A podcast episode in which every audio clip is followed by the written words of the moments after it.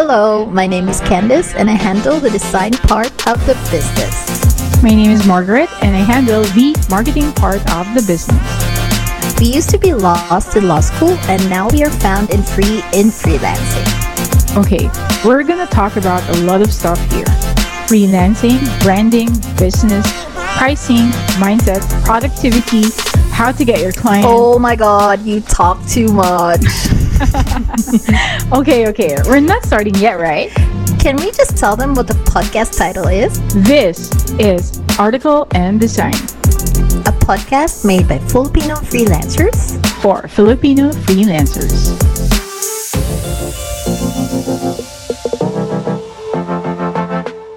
Hello, everyone. Welcome to another episode of the Article and Design podcast. So, for this episode, we have Chris Banzon. She's my classmate in law school and one of our super friends. She's a lawyer by day and aspiring entrepreneur by night. You probably heard us talking about Chris because she was supposed to be our guest in our previous podcast season, but unfortunately, due to schedule constraints, she wasn't able to attend. But finally, she's here right now as a guest co host for this episode. Yay! So, in this episode, we are going to talk about how you can pursue your passion project outside of your day job. So, hello, Chris. Welcome to the Article and Design podcast. Hi. Hi, Candice. it's nice to be here. yes, I'm so excited to co host with you for this episode. So, Chris, tell us about you and what do you do as your day job? Hi, everyone. I'm Chris. I'm a Davaoena, but I'm here in Makati City for my work. So, for my day job, I am a lawyer by profession. I attend hearings, meetings, draft pleadings, do contract reviews, and so much more. So, because of the demands of my work, I want to distress myself. So, I want to have activities which will help you relax. However, because of the pandemic, hindi tayo pwedeng lumabas masyado ng bahay. So, yung mga naisip kong gawin are coloring, journaling, and candle making. So, journaling and coloring, di ba, ano talaga siya, effective ways talaga to de-stress Yeah. and very therapeutic. Super. Pero Chris, I am interested with what you said na candle making. So, is candle making your current passion project? Yes, it is my current passion project. For me kasi, every time na I light scented candles, relax talaga siya for me. So yun, naging interested ako aralin paano siya gawin. Kasi nga, di ba yung mga scented candles, mahal.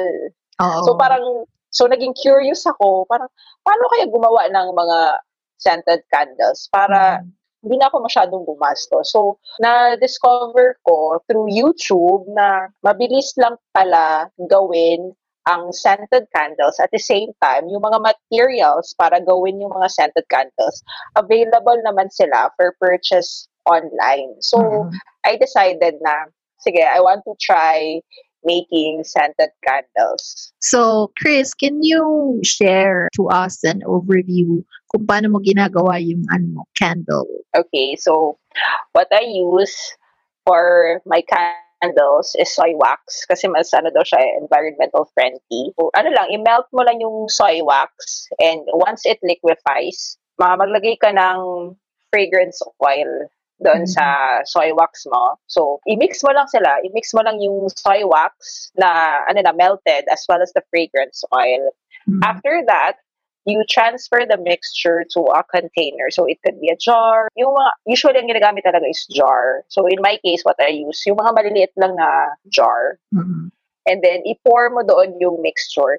And then make sure na, uh, ano, before mo ilagay yung mixture sa jar, naka, ano na, dikit na yung wick doon sa Oh. container. After that, ano siya, parang i-cool mo siya, tapos patigasin mo yung mixture. And then, saka mo na siya pwede gamitin. Saka mo na siya pwede i-light.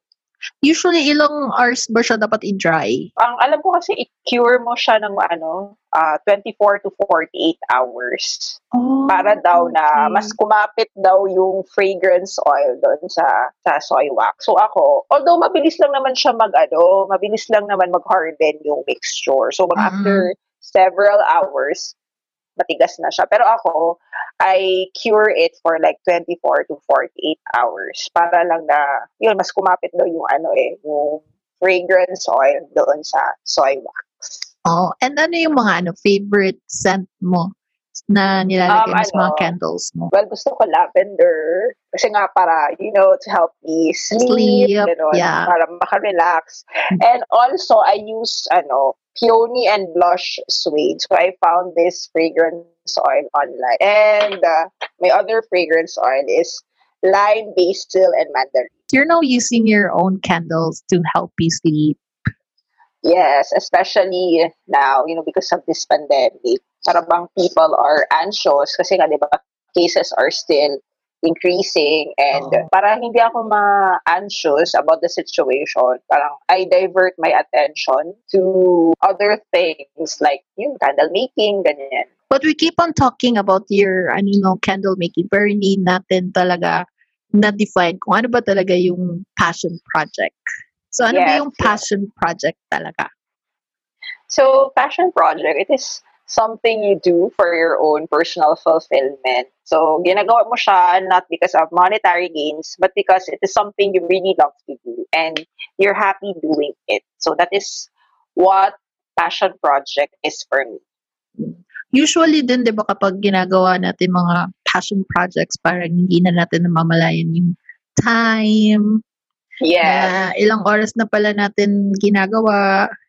Mm. Kaya ito yung mga times na sinasabihan ko si Chris na if may gagawin siya, tanungin niya yung sarili niya na, will it spark joy? Oh. Correct. So if the answer is yes, then go for it. Yes, true. Ayan. So si Chris, um, she's successful in her passion project and that is candle making. So Chris will give us tips on how to balance your day job and pursue your passion project at the same time na hindi maapektuhan yung day job mo. So Chris, can you give us this tips? Okay. So these are my tips on how to balance your day job while pursuing your passion project. So tip number one, pick a project that you'll enjoy the process. So when you're doing your passion project, you should be able to enjoy the moment. So yun, enjoy mo lang yung process and uh, ano, wag mo lang muna isipin kung ano yung magiging outcome. Parang enjoy mo lang yung procedure on how to do your passion project. Yes. I think yun yung lesson learned no when you are doing your passion project. Yeah. You learn to be mindful, Yes, Oo. mindfulness. na just enjoy the Okay. moment. Ah, parang kumbaga pag ginagawa mo kasi, kasi yung passion project mo, yung mind mo just stays in the present. So, hindi Yes, siya, 'di ba? You don't look forward to the future, you don't look back to the past. Parang ano lang, dito ka lang sa present and then once you're in the present moment kasi, nare-relax ka Oo. kasi nga yung mind mo, naiisip niya lang yung yun lang, yung passion lang. project mo. Yes. Oo. Wala Parang siyang ibang peace of mind. Yes. Totoo. So, wala siyang ibang iniisip, hindi nag-wonder yung mind mo. Nasana lang, present moment. So, yun yung maganda about passion project. Yeah, gusto ko din yan. Dapat sa present lang tayo. Correct. True. In all aspects. Yes. So ano yung tip number two, Chris? Okay, so tip number two, make sure to get your project done. So, yun nga, if you want to have a passion project, parang hindi mo siya, hindi mo siya wish lang na, I wish to do this, Oh or yeah. gusto ko, for example, gusto ko mag-bake, gusto ko mag-cook, or whatever, kung anong naiisip mo na passion project. Kumbaga, ano talaga, you should have a goal na gawin mo siya. Like, for example, ah next week, dapat magawa ko na yung passion project ko. You should set a timeline. Mm-mm. Kasi pag ano, pag wala ka kasi timeline kung kailan mo siya gawin. Kumbaga, parang wish mo lang siya. Hindi siya, it will not happen. Oo. So make sure na you will have a goal or you will have a schedule kung kailan mo talaga gawin or kailan mo simulan yung passion project mo. And I am so proud of you na natapos mo na talaga ang candle making. Yeah.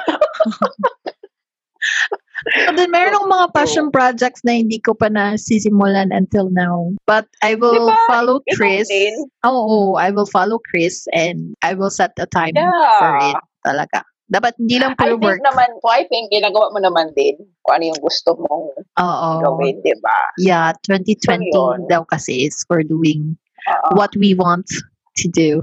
Correct. Correct.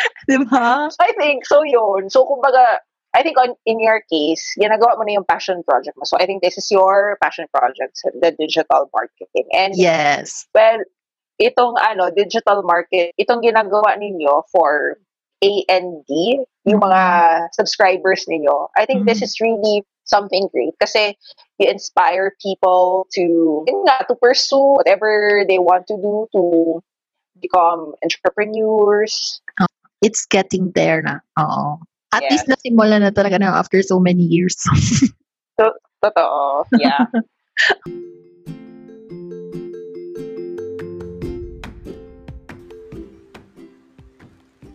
So, if you're curious about the Super Freelancers course, which is a course for Filipino freelancers on how to fast track your freelancing career in 21 steps, we have something for you as our podcast listener.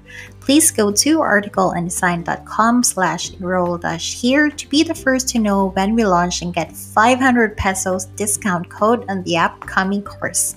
This is exclusive for our podcast listeners only. So thanks for taking your time.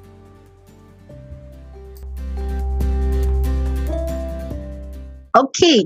So tip number three. Okay, tip number three educate yourself to improve your passion project. Well, learning is really important. And, you know, learning should be continuous. Marami Yes. namang videos sa YouTube, marami mga free videos para, you know, to improve your craft. So I think it's really important na you learn something new to improve your passion project Mm-mm. kung for example, um, kung for example, ito na yung ginagawa mo ngayon, so may pag, pag may video ka na napanood, ay, maganda pala yun na technique. So, incorporate mo Oo. siya sa passion project para ma-improve yung mga products na, yung mga outcome, yung outcome ng passion project. So, in this way, yun na, ma-improve yung craft mo, ma-improve yung skills mo. So, yun. Learning should be, yun na, continuous talaga. Parang sa candle making mo lang, Chris, no? First, candle lang talaga. I soy wax lang. And the next, may ano na, sand. may mga flowers na ang iba kasi naglalagay din sila ng mga crystals sa candles Candle. nila but Oh, yeah pero hindi pa parang mahal kasi ang mga crystals di ba? Oo. so, parang hindi mo siya muna masyado doon parang siguro next time baka mga dried flowers nang ilagay Oo, nakikita ko din yan. Very nice. Very aesthetic. yes and Sige. baka dagdag siya sa ano sa scent ng candles Ah, oo. Kasi may natural scent ang flowers, no? yes true like roses ganun pwede naman Mm. Sige. So, sa next venture na yung mga ano, dried flowers. yes Ayan. Oo, pag nag-ano na, pag mas marami na akong pera. Tama! Money from candle making na passion Yes. project. Yes. Okay. Pero as of now ha, hindi pa siya, hindi, hindi pa to business, passion project ko lang. Ginagawa ko lang siya for my own happiness. Oo. But eventually, magiging paid na ano na talaga siya. Passion yeah, project. Gusto ko. Diba? Gusto ko. Yan, yeah, that's my goal actually. Oh, may, may bright future na ang ano, candle making. Brand name. So, Chris will think of a brand name for her candles. Ayan. So, even in your passion projects, guys, do not forget na every day is a brand new day to learn something more about sa passion projects niyo. Correct.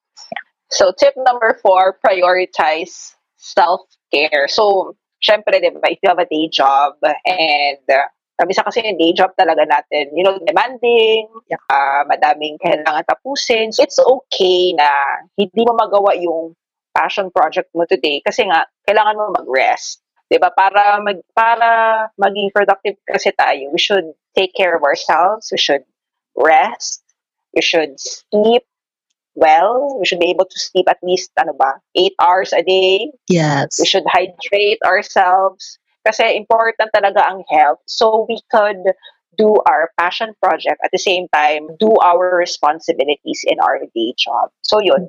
It, it's really important to take care of ourselves so we could you know deliver the tasks Mm-mm. and to be able to function properly. So yun. So it's okay kung hindi nyo magawa yung passion project nyo kasi pinili nyo magpahinga. So you can, Oo. ano, set another day to do your passion project. If sobrang stress kayo sa isang araw because of the demands of your work, okay lang magpahinga and then set another day to do your passion project. Yun. Oh, Yun it's a it's a different story pag pag naano ka na na stress sa passion project mo. Correct. Hindi na siya passion. project na lang. Oh. Pero true, I True. agree. Dapat prioritize Diba? self-care talaga. Mm, true. Because we should really take care of ourselves. Yes. Take in care of aspects. Yes, mentally, physically, emotionally, dapat Yes. talaga. Oh, dapat Diba? healthy. And tip number five, be realistic with time constraints. So, Mm. I think this is, ano din, parang related siya sa tip number four. Kasi nga, di ba, paminsan Oo. yung day job natin, you know, demanding. So, paminsan, like, parang gusto mo na talaga gawin yung passion project mo today, pero parang may emergency sa work or may urgent matter sa work. So, parang na-delay konti yung passion project mo. So, Mm. okay lang, i-ano mo din, kumbaga dapat flexible din yung schedule mo kung paano gawin yung passion project. If hindi mo magawa yung passion project today because of urgent matters in your day job, di iset mo na lang siya like tomorrow, gawin mo siya Oo. bukas. Okay lang din. Okay lang maging flexible na, sa passion project mo. Kasi again, you do your passion project kasi nga para maging happy ka, hindi para Mm. maging stressed ka. True. Di ba? Kung stress ka na nga sa work, tapos na-stress ka pa sa passion project, so parang, anong purpose pa ng passion project, di ba? So, yun. Kung ma-anxious and ma-depress ka din sa ano Oo. sa passion, project. Kasi hindi mo siya, man- kasi hindi mo siya Hindi mo siya magawa. di ba? so, yun. Tama. So, I think, ano, flexible ka dapat with, ano, um, time, time constraints. So it's really helpful no na meron ka talagang passion projects. Yes, it really helps. Parang may ano kayo, dapat may outlet ka din. So, Mhm. aside from your day job, maganda na may other hobbies ka din para yung monotony ng iyong day job, mag-break siya because of ano, kasi may i-look forward ka na naman na ibang gawin Oo, ibang activity. outside of your, yes, outside of your work. Yun. Ngayon kasi because of the pandemic nga, di ba, parang siguro kung ang passion project mo before, mag-travel ka all around the world, di ba? Paminsan, yung iba kasi gusto mag-travel or Oo. may mga bucket list na gusto mo punta rin na lugar. Kaya lang because of the pandemic nga, hindi ka makapag-travel. Yes, Hindi ka unfortunately. mag-travel. So yun, maganda na maghanap ka ng other hobbies na safe ka lang na gawin sa bahay niyo. Oo. Tama. Kasi dapat safety first din while doing your passion Correct. projects. True. True. We heard uh, five tips from Chris how to balance your day job and pursue your pro- passion projects at the same time. So I hope you will also apply that para hindi kayo ma-burn out or ma-depress sa passion projects nyo. Ah, may isa pa pala akong idagdag, di ba, about sa educating yourself about your passion project. So, di ba ngayon ang dami ng online classes? Oh, so, yes. If you have, di ba? So, if you have a passion project and then, kunyari, the, the school offers online courses, maybe you can enroll dito sa Yes. mga online courses na to. Pwede naman. So, pwede mo siyang, instead na, yun nga, mag-travel ka sa school, pupunta ka ng school para doon talaga mag-learn. Pwede mo na siyang gawin online. And then, i-apply mo yung mga techniques while you're at home. Diba? In the Yeah. comfort of your own home. Yes. Mm. So, pwede ka mag-learn in the comfort of your own home. So, yun. Yes. Thanks to the online classes. Okay. So, I hope i-apply niyo yung mga tips na binigay ni Chris because it was Oo. also effective for her to really pursue her passion project of candle Yes. making. Pero Chris, ano pa yung mga advice mo na pwede mong mabigay to those who really want to pursue their passion projects? Okay, so my advice is, or my mantra is, everything happens right on schedule. So, if you have a passion project, simulan nyo lang siya. So, just take the first step and everything will fall into place eventually. So, don't rush to be really good at your passion project immediately. Just ano, Mhm. enjoy the process of doing your passion project. Eventually, um, maging expert kayo sa passion project ninyo. So yun, everything happens right on schedule. Do not rush the process of becoming good at your passion project. True. Ito nga yung every time na nag-uusap kami ni Chris, we always tell each other, either ako sa kanya or siya sa akin na mm-hmm. we are e- exactly where we need to be. Otherwise, We we, are- will be elsewhere. Correct. We are exactly where we are meant to be. Yes. So, so if you're meant to really do your your passion project, you will also find a way, and you will also find Yeah. a time to do it. You will have the energy and the time to do your passion project. Yes. And lastly, Chris, can you leave us with your favorite quote or personal mantra to motivate our listeners? Okay, so what I can leave to our listeners is that nothing is impossible for you, nothing is out of reach for you. So, yun nga, if you want to achieve something, just do it. So, do not limit yourself na, ay, hindi ko to kayang gawin. Or, ialis mo yung ganyan na thinking. Gawin mo lang siya. Just do the first step and, yun, magagawa mo talaga siya. So, Yes. don't, ano, wag, tanggalin mo yung mga doubts, Mm-mm. yung mga ah, baka hindi ko to makaya or baka hindi ko hindi maganda pagka-execute ng passion project. Hindi, tanggalin mo na yung gano'n na thinking. Just do it. So, yun. Once you decide na gawin mo yung isang bagay, magagawa mo talaga siya. And eventually, improve mo lang yung craft mo. Improve mo lang yung passion project. It's, it doesn't have to be perfect at the start.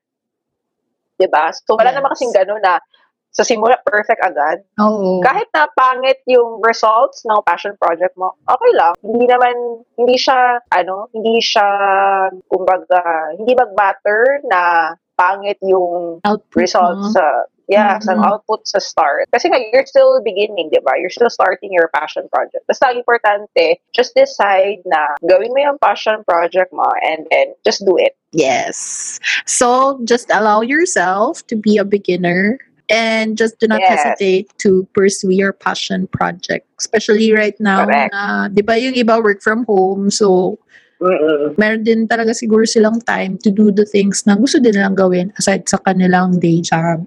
So, Chris, tell us where can our listeners connect with you online? So our listeners can reach me through my Facebook and Instagram. So for my Instagram account, it is instagram.com slash Chris Banzon. And for my Facebook account, just search Chris Banzon. I think. search me. Okay, so Chris, meron ka pa bang ibang sasabihin sa ating listeners? You just do your passion project, enjoy your passion project, and ano, so wag na kayong mag-isip na hindi kaya or tanggalin nyo na yung mga doubts. Just do it. Just do your passion project.